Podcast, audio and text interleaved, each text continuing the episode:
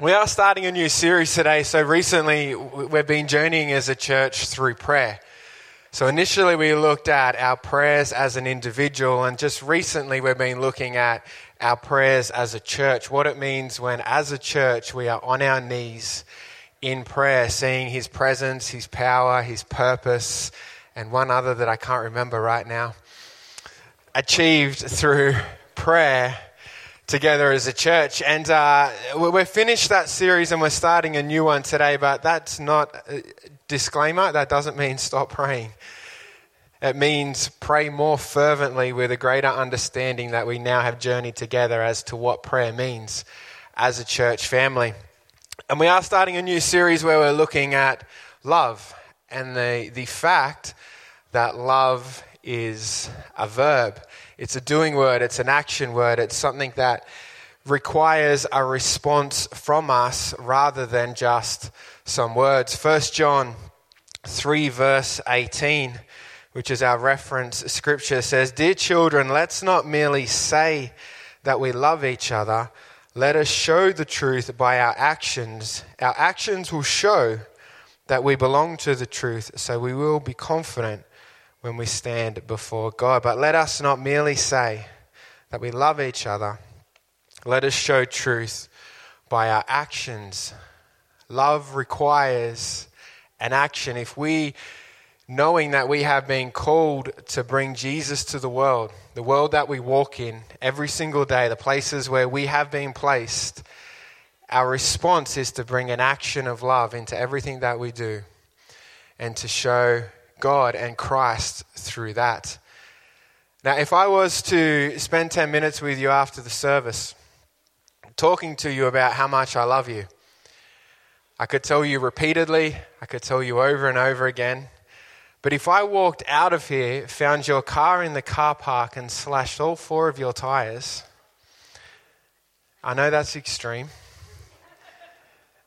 But one of those things is a greater action to the demonstration of love than the other. Our words are merely words, but it's our actions that show love in our response to what we need to do. I love this scripture in John 13, verse 35, actually 34. And we might use this one a little bit today. Jesus is talking to his disciples and he says, So now I am giving you a new commandment love each other. Just as I have loved you, you should love each other.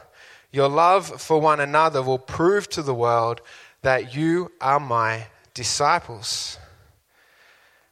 I, I find this quite a confronting verse to read because we know the Ten Commandments, we've got those down pat. They're, they're great rules to live by in our life. We, we understand the value of them. But Jesus, our Lord and our Master, gives us a fresh instruction and says, I want to add one more to that. Love others as I have loved you, love them. One more commandment, the 11th commandment. And why I find this confronting is because it doesn't say, I want to give you another suggestion. Or if you're feeling good in the morning that you you know wake up in the morning you have a coffee you're feeling good. Here's here's one way you can add some value to the world that you walk in that day. Well here's just something if you're feeling like it or you've got a bit more time in your schedule maybe just add this number 11 onto the end. Now he says this is the new commandment that I give to you. Love people. Not just love by our words not just love by our messages, our preaching, having the right hashtags on our Instagram posts or whatever it might be, but love people by your actions. And it is by this that you will prove that you are one of my disciples. Not by our attendance in church, not by the sticker on the back of our car, not by what our Facebook profile says under religious or not. It says, by our love for one another, you will prove to the world, the world that so needs to know me, so needs to know hope, so needs to find love, you will, they will find that by looking at you and seeing how you treat other people. Now, we may have a get out of jail free card here. We, we, we, may, we may have a way to make this a little bit easier for us because my, my favorite topic at the moment is, well, is to understand what is really being said behind a passage of Scripture. And, and like I feel that I repeat every time I'm sharing a message here, we, we have to remember that the Bible is not written in English. And sometimes English doesn't do justice to the way that it was originally written. And whenever you find the word love in the New Testament, this is a great example because there are four different Greek words and definition for the one word that we translate into English for love. So, anytime when we're looking through the New Testament and we see the word love, there can be one of four different options, four different types of love that it can mean when we read this. So we, we may have a get out of jail free card for this. Because we don't know. We, we see the word love there, but it, it could be four different options that might change the way that we function in our life in the world. The first love that is very popular, the Greek word, and uh, forgive, please forgive me if you speak Greek with my pronunciations because I read them, I don't hear them. And uh, the, the first one is agape or agape, however you prefer to say it. It's the first type of love, and it's what we would call unconditional love. It's the love of God to man and of man to God. It's a love that doesn't require any condition.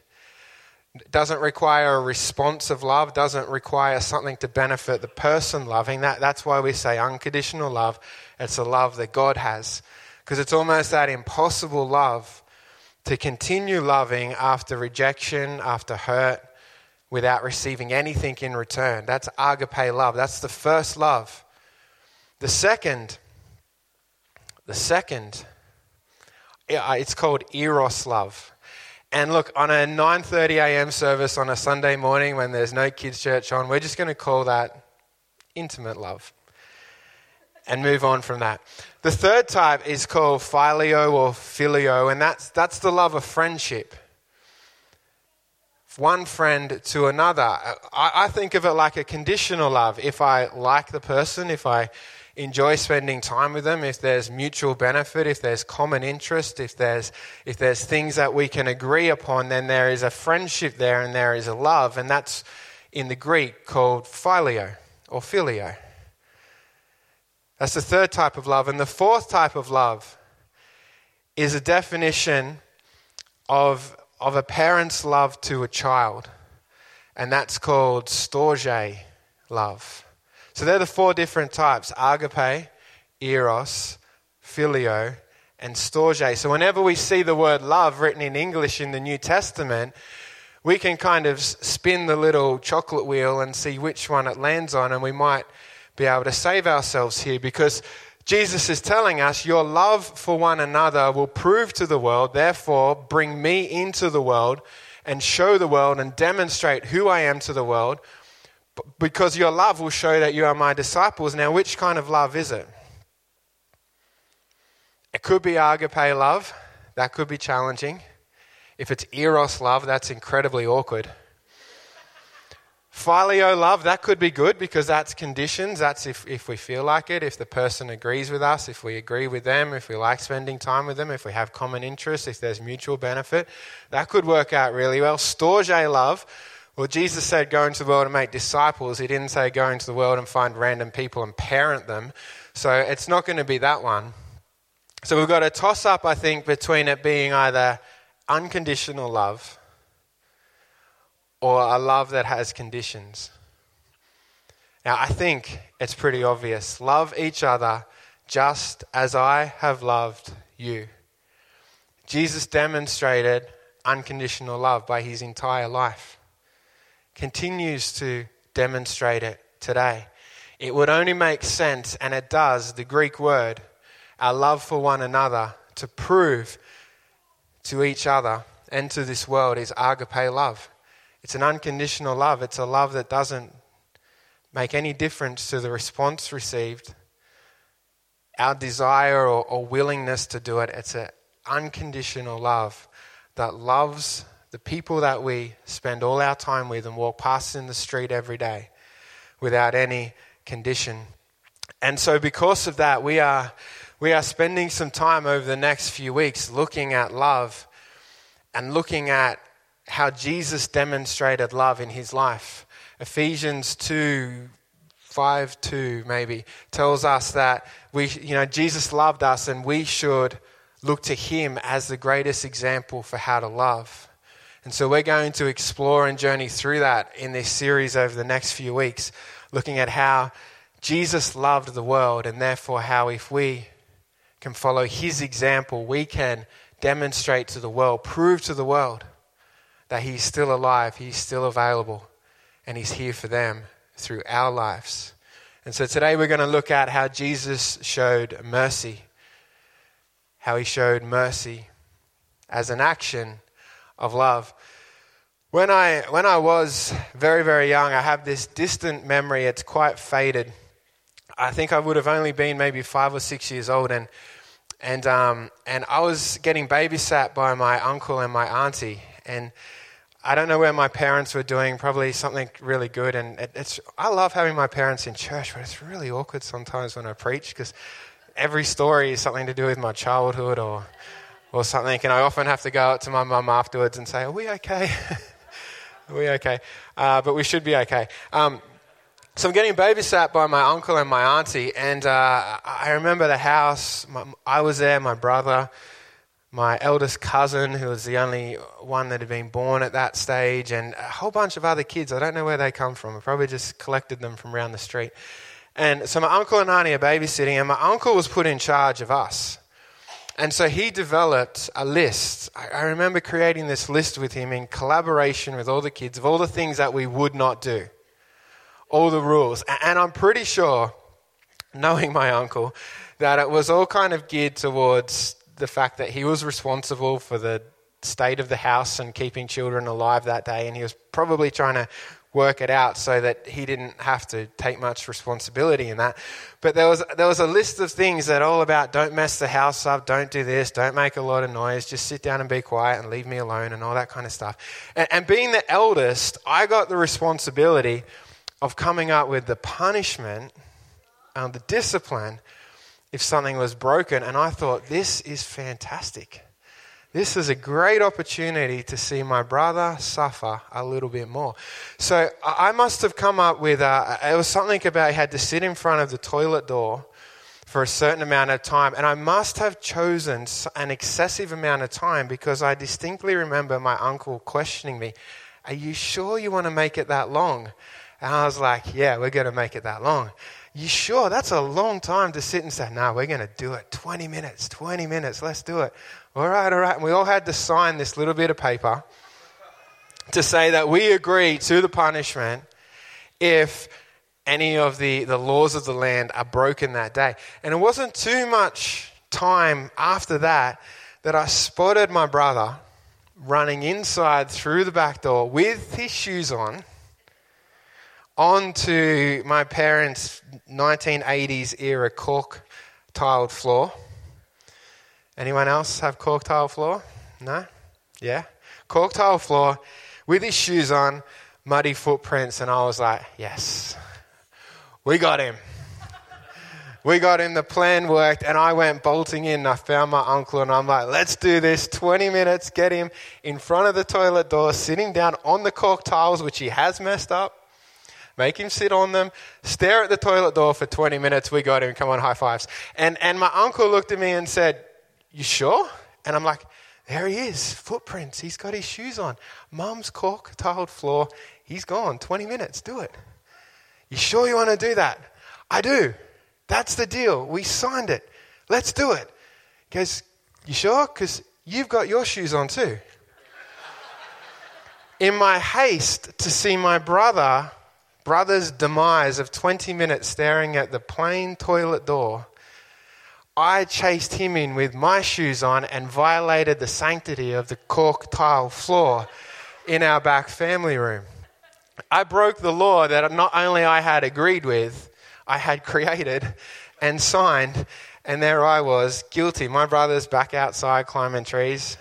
I'm sitting in front of the toilet door, regretting every decision that I'd made previously. But what is it about us as humans that we just love to see that the demise of someone or the punishment of someone and don't don't try and pretend that it's just me but the the the breaking of law and wanting to bring justice to it and, and uphold the, the rules that have been broken and see something inflicted upon someone and, and, and join a debate or fight an argument or something for the sake of it. What, what is it about us that makes us want to do that and pick on my little brother who at that point in his life had done nothing wrong?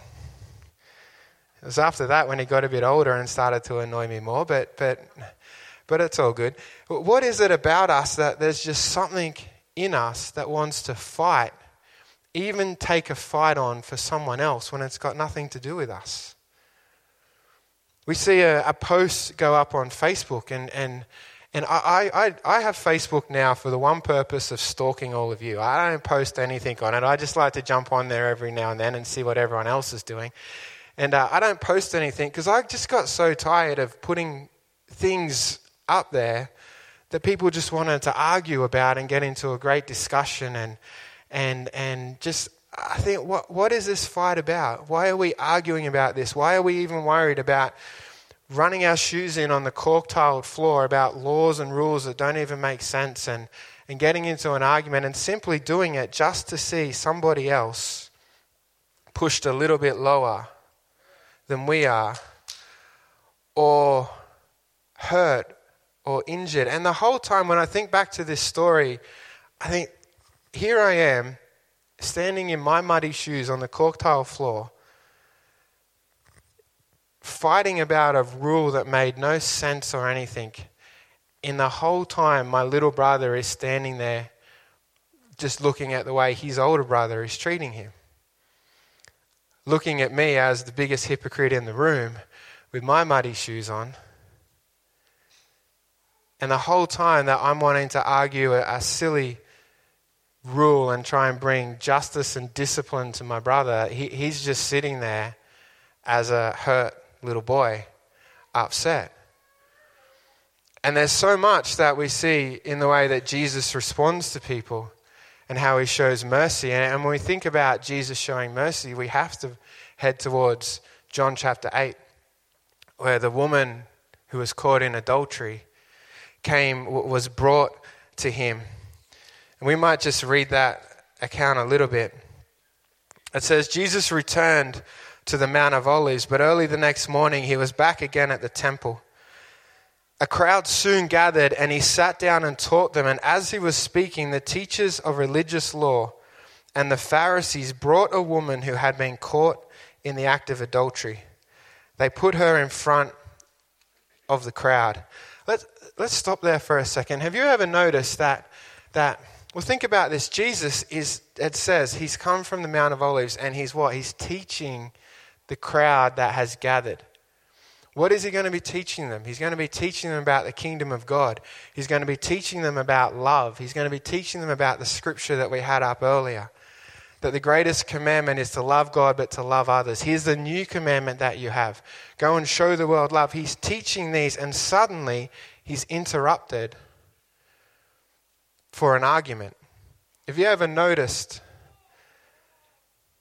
that an argument over something like this so often interrupts the message of love that Jesus would have been teaching at that time, and he's interrupted by the Pharisees and the teachers of religious law to argue about a law and about a rule and about discipline. The other thing that I want us to remember as we read through this, it says that the woman was caught in the act of adultery.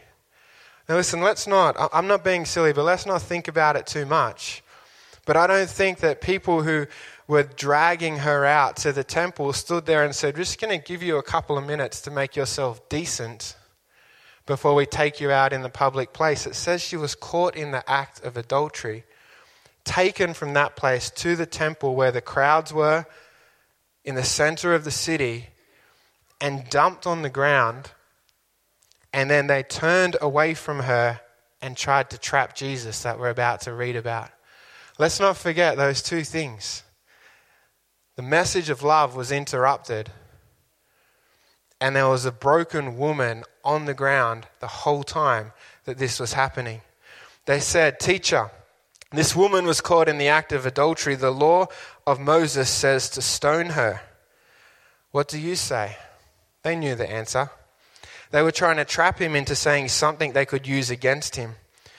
But Jesus stooped down and wrote in the dust with his finger. They kept demanding an answer.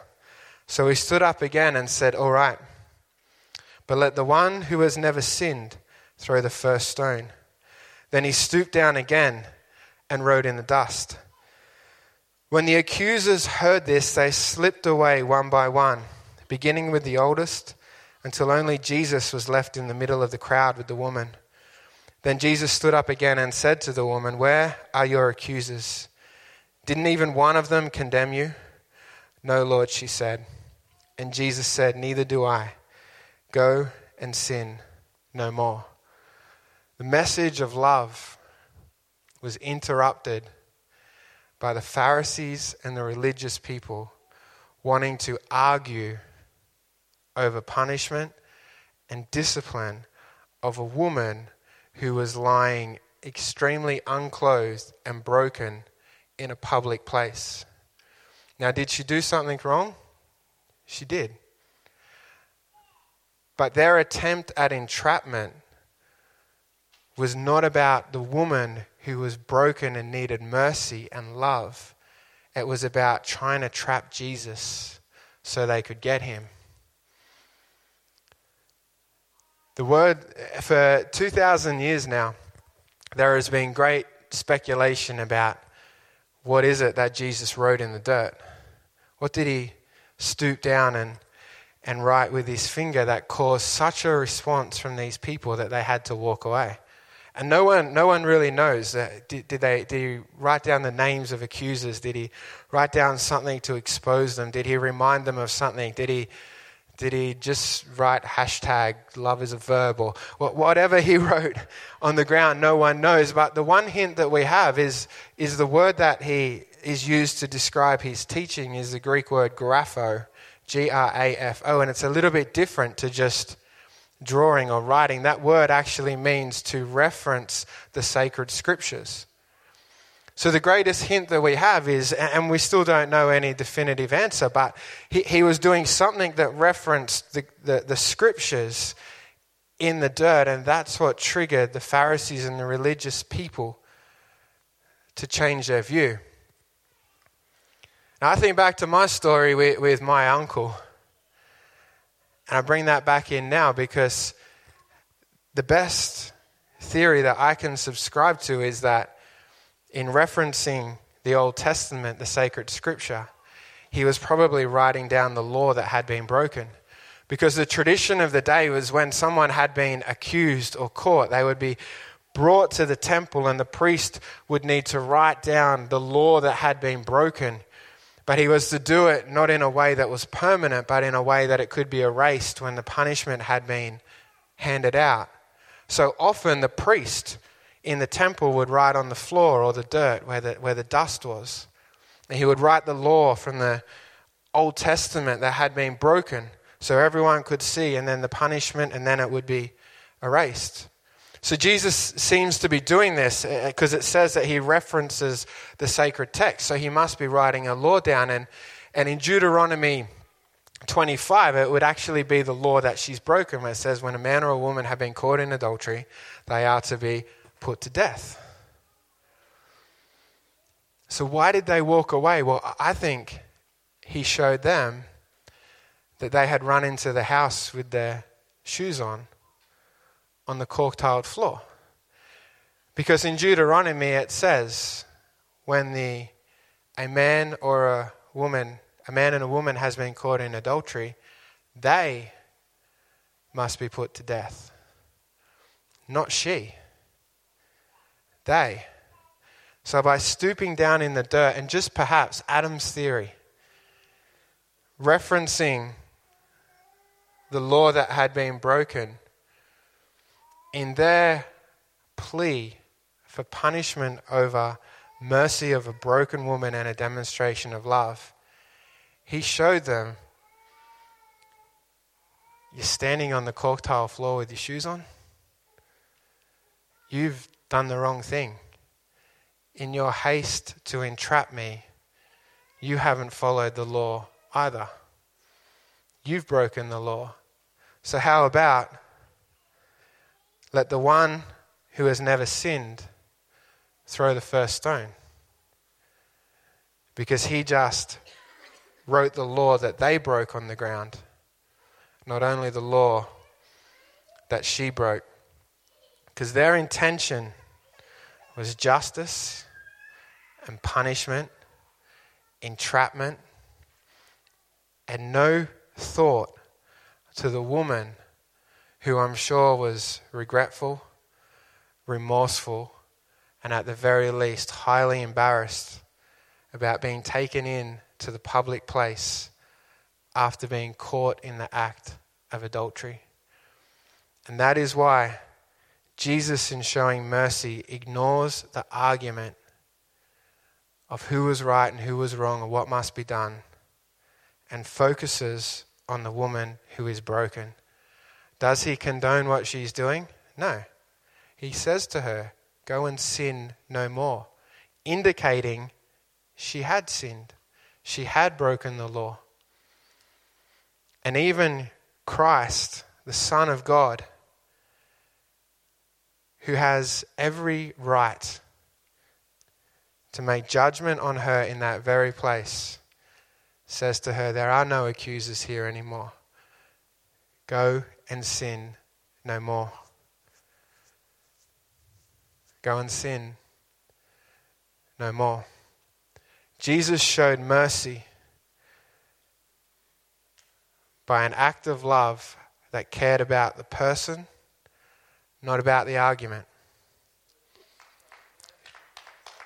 Cared about the broken world and not about who was right and who was wrong. Yes, there was a sin committed and a law broken. But there is one day in all of eternity set aside for judgment. It wasn't that day. It's not today. And let's hope it's not tomorrow because tomorrow is a public holiday.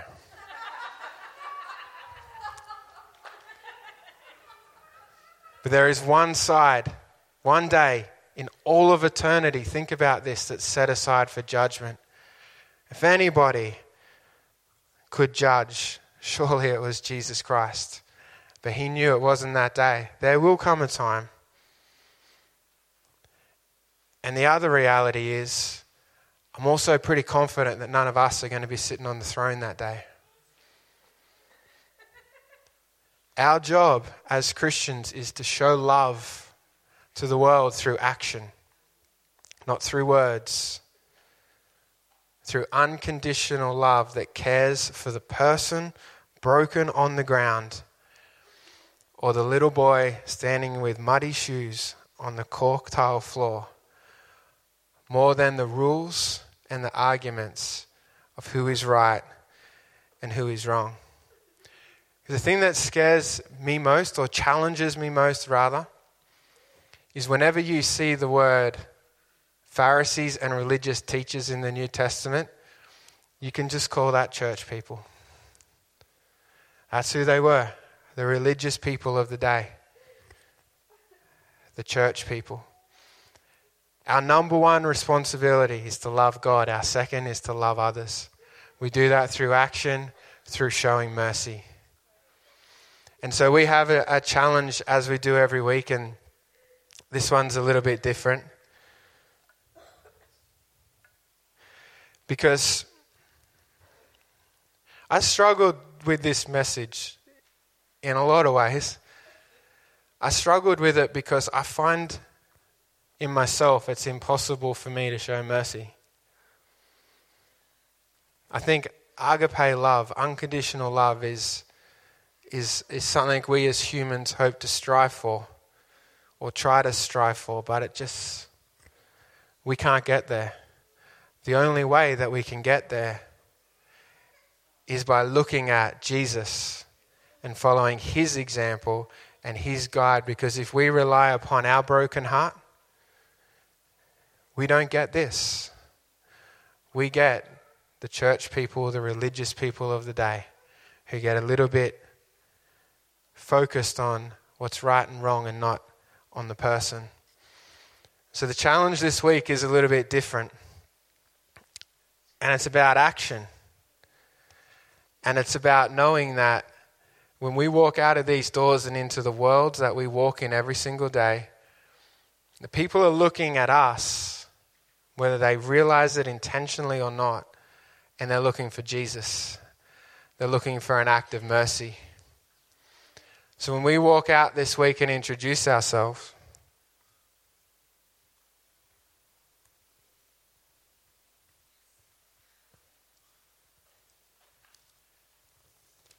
we can introduce ourselves a little bit different this week. and this is my personal goal and my personal challenge that I'm sharing with you this week that our love for one another would prove that we are disciples, that people would look at us and go, You look like Adam, but you kind of sound like Jesus. You look like you should be a human, but you're kind of acting more like Jesus. You look like we should be arguing points and discussions, but you seem to be more concerned about people. And this week, as, as we go as a church family, as North Lakes, my prayer and our challenge is that would almost be like we are introducing ourselves as Jesus everywhere we go. When you walk into work on Tuesday, unless you're in retail or health, that it's almost like you've got a different name tag on to who you belong to. That when you update your Facebook status, it feels a little bit different. Like maybe your profile name has changed to Jesus.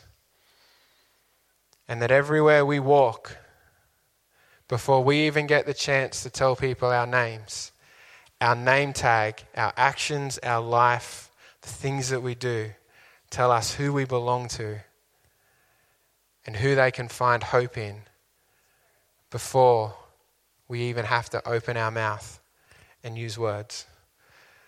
Let's pray. Lord, we thank you that there is no greater example of love than what you have already demonstrated to us. And that you have given us the opportunity, even thousands of years later, to learn and to hear from you through the words of the Bible. Lord, as we look at this series and we study your life and see the actions that we need to take as followers of you, Lord, I pray that it would speak to our heart.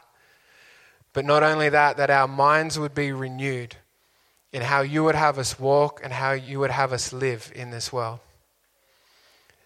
That our life would be full of actions of love for others, not judgment, not argument, not condoning of the things that you don't want for our best life but people who would just love, show mercy, and show you to the world in which we live. Lord, this week I pray that our challenge truly becomes a challenge. That each and every day our, our hearts and our minds are reminded to demonstrate you through love. Lord, in the times that we're tempted to not, in the times that we rely upon our heart or the parts of our mind that have not been renewed, Lord, I would pray that you drop a thought, a reminder in, that we carry your name where we go. We introduce you to the world. We show a light where there needs to be hope. Lord, bless us as we go. Empower us this week to walk in your ways. We thank you, Jesus. Amen.